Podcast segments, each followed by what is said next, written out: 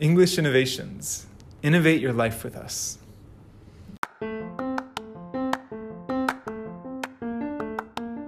こんにちは。 English Innovations のジョーです。我々 English Innovations は、TOEIC、TOEFL、IELTS の対策専門塾です。このポッドキャストは、 English Innovations で英語のスコアを達成して留学した生徒さんの English で自分の人生にイノベーションを起こしたストーリーを配信しています。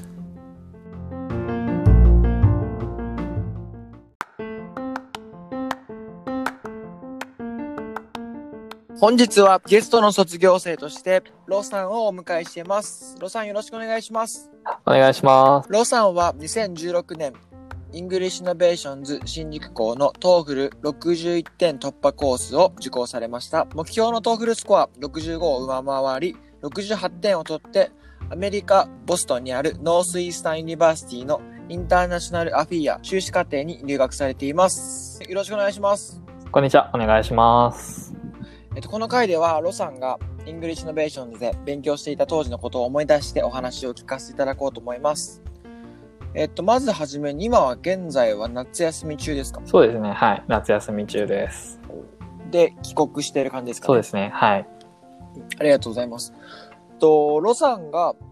English Innovations 新宿校で TOEFL の勉強をしようと思ったきっかけっていうのは何だったんですか？まあそうですね。まあ普通にその、まあアメリカの、まあ、大学院、まあ今の Northeastern なんですけども、うん、そこに行くために、まあ TOEFL のスコアが必要だったので、まあそう、まあ当時そんなに時間があんまりなくて、別にこう、他の人はわからないんですけど、こう別に1年間準備できるわけでもなく、こう短期間までで、まあ夏前までに、まあできればそうですね。当時だと5月前までにこう成績を出さなきゃいけないので、そんなに多分3、4ヶ月しか時間がなかったので、できればこう3、4ヶ月でこう、はい、自分の行きたい点数が取れるところがあるかなと思って、で、 Innovations を選んだって感じですね。ありがとうございます。まあ、あの、いろんな大学、えっ、ー、と、英語学校があると思うんですけど、はい、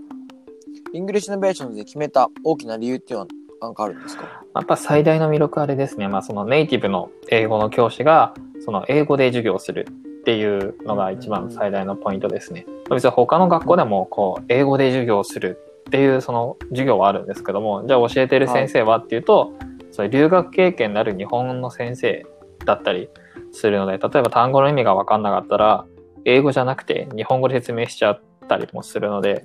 そうすると、こう、あんまり、こう、なんていうんですかね。まあ、リスニングための、こう、英語の耳が慣れるかっていうと、まあ、ちょっとそれは慣れないので、できれば、こう、英語で全部授業やってくれるところが良かったので、そういうところを探していったので、まあ、ちょうど English Innovations が、まあ、体験行った時に、英語で全部授業やってたので、あ、これはいいなと思って、で、こう、選んだっていう感じですね。ありがとうございます。そうですよね。なんか英語を英語で学ぶっていうなかなか、はい、日本にはないないですね。体系ですもんね、はいうん。ありがとうございます。えっと、 English Innovations で、えっと、勉強していた時をちょっと思い出していただいて、まあ、あの、 TOEFL を勉強していて何か得たことみたいなのってありますか？まあ、やっぱりその同じ目標の仲間がいるっていうことですかね。その通っている人例えば別,、まあ、別に全員がこうアメリカに留学するわけではないんですけども例えばある人はイギリスに行くとか、はい、ある人はオーストラリアに行きます、はい、でもそのためには TOEFL の英語の成績が必要なのでこうみんなで勉強した時に実はこういうふうに勉強したらリーディングスコア上がったんだよとかこういう勉強したらリ,、なんかリスニングが上がったんだよとかもういろいろこうその人それぞれのこうオリジナルな勉強法があってそれをこう使って自分が成績が上がったりもするのでこういろんな意見交換ができたりするのも、まあ、よかったりもするので、まあ、今でもその当時一緒に勉強してた友達とまだ連絡も取っているので全然アメリカでこう、はい、まあ、アメリカにいる友達もいますのでこうコミュニケーション取ったりもするので、はい、それもすごくいいかなっていうのと特に講師がまあ、もちろんネイティブの先生なので、 TOEFL のライティングスコアをこうその場で添削して、こう、ここの文はあんまり実は、そのネイティブ的にあんまり良くないよとか、結構そういう細かい指導まで、なんかその授業じゃない別の時間でも時間を作って対応してくれるので、はい、まあ、それも別に講師だけでなくアドバイザーもそうなので、うん、それは本当に自分にとって結構すごく一番良かったかなとは思います。ありがとうございます。ちなみに、はい English Innovations で、こう、英語の勉強始めた時って、こう、英語のレベルとかってどのくらいだったんですかいやー多分そんなに高くなくて、本当に多分ちょうど高校の勉高校までの英語の範囲を一通り終わったって感じですかね。本当にその。まあ、大学入った時がほとんど大学も卒業間近だったかなの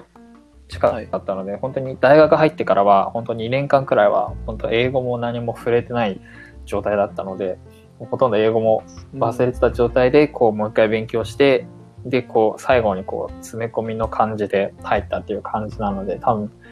そうですね高校生レベルだった気はしますね。うんそこからじゃあ68そうまでですね。上げていく。はいありがとうございます。まあ、最終的にこう TOEFL のスコアを達成されてると思うんですけど、スコアを達成していく過程でなんかこうオリジナルな勉強法とかってありましたそうです。まあ基本的に主に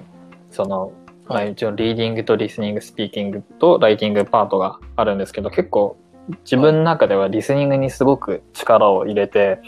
あの、勉強していたので、まあ、正直そのリストフル、これはあくまでなんか個人的な意見なので、絶対そうとは限らないし、もちろんこう反対の意見もあると思うんですけど、個人的にその TOEFL ってリスニングテストだと思っているので、そのリスニングなるほリスニングパートじゃなくても、例えばスピーキングでもそのリスニングの内容を聞かれて、でそれをまとめて話すっていうのもそうだしライティングだはい。とそれを、リスニングの内容を聞いてそれを打つ、まあ、いわゆるライティングをなるほど。うん。リスニングそもそもの能力がないと、まあ、ちょっと点数を上げるのはまあ難しいんじゃないかっていう個人的な考えがあったので、まあ、それがうん。まあ別にそれ TOEFL だけでなく大学院に行った時でもやっぱり英語で授業やるので内容が分からなければ、うん。リスニングが分からなければ、まあ、授業にもついていけないので一番リスニングに力を入れてたっていうのはありますね。まあ、個人的に最初にやっぱり勉強したのがこう音というか発音の勉強を一番最初はしましたね。そのおーそうなんですね。はいまああんまりこううなんだろうな、日本の、あんまり日本でこう発音の勉強とかってあんまりしないと思うんですけども、例えば、その、はい。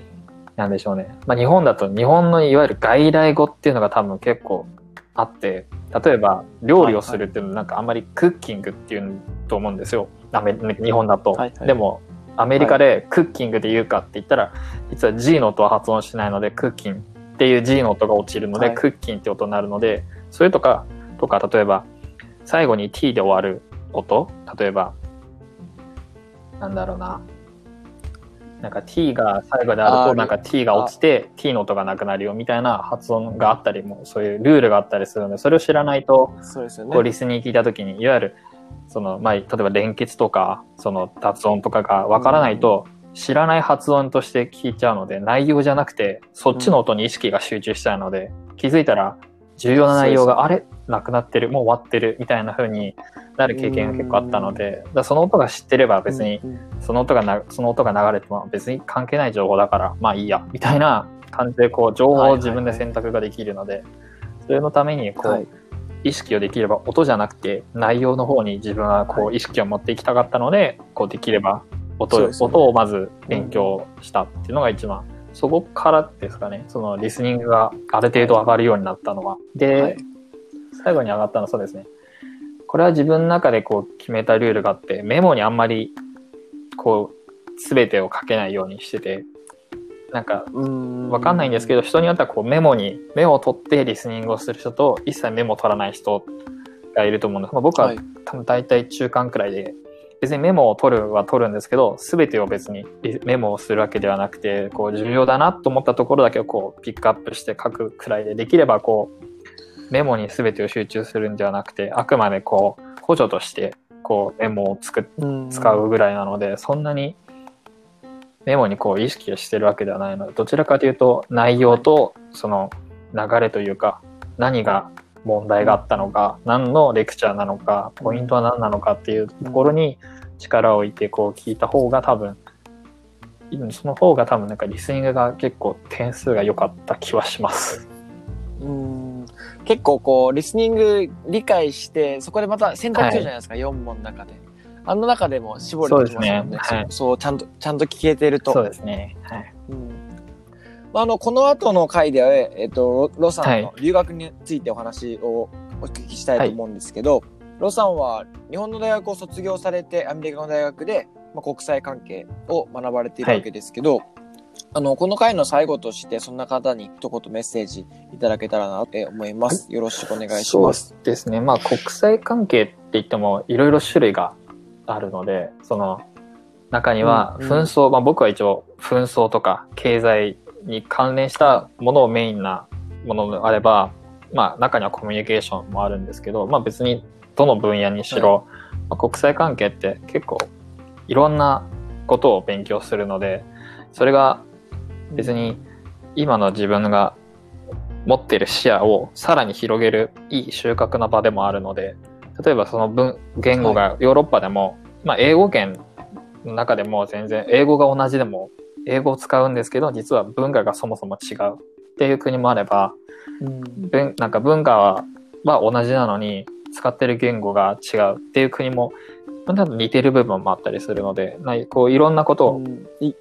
この文まあ勉強することによって別にそれはあくまでその日本でじゃなくてアメリカでしかも違う国の人たちがいる中で一緒に勉強するっていうことがあるので、それはこう自分の視野とか、そうですね、あと、なんその学ぶ機会がいっぱい増えるので、まあ、一応意見交換もできるし、あらまた自分の知らなかったことも知る機会にもなるので、それは一番自分をこう新たに形成するものとしてはすごくいい要素だなと思ってるので、まあ、興味があるんだったら全然選んでもいいし、まあ、もしも今留学悩んでるんだったら全然一旦行ってみちゃうとな自分が思ってるよりもなんかそうでなかったりもするので、はい。なんで、興味があればもう一歩踏み出しちゃえば、まあ、一歩踏み出しちゃえばあとはもう楽なので、そのままだんだんだんだんと行くので、はい。なんで興味があれば一歩踏み出すのもいいかなと思います。はい、もうその、こう、ロさんの体験が、はい、多分それを聞いてくださる人の背中を一歩押すような力になればなって思ってます。はい。はい、はい、お時間ありがとうございました。引き続き留学編の方お付き合いください。はい、お願いします。お願いします。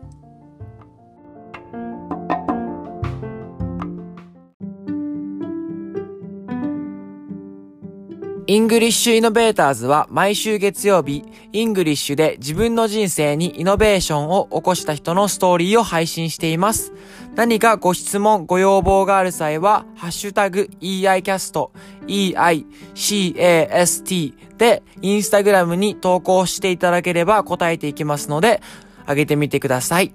ではまた。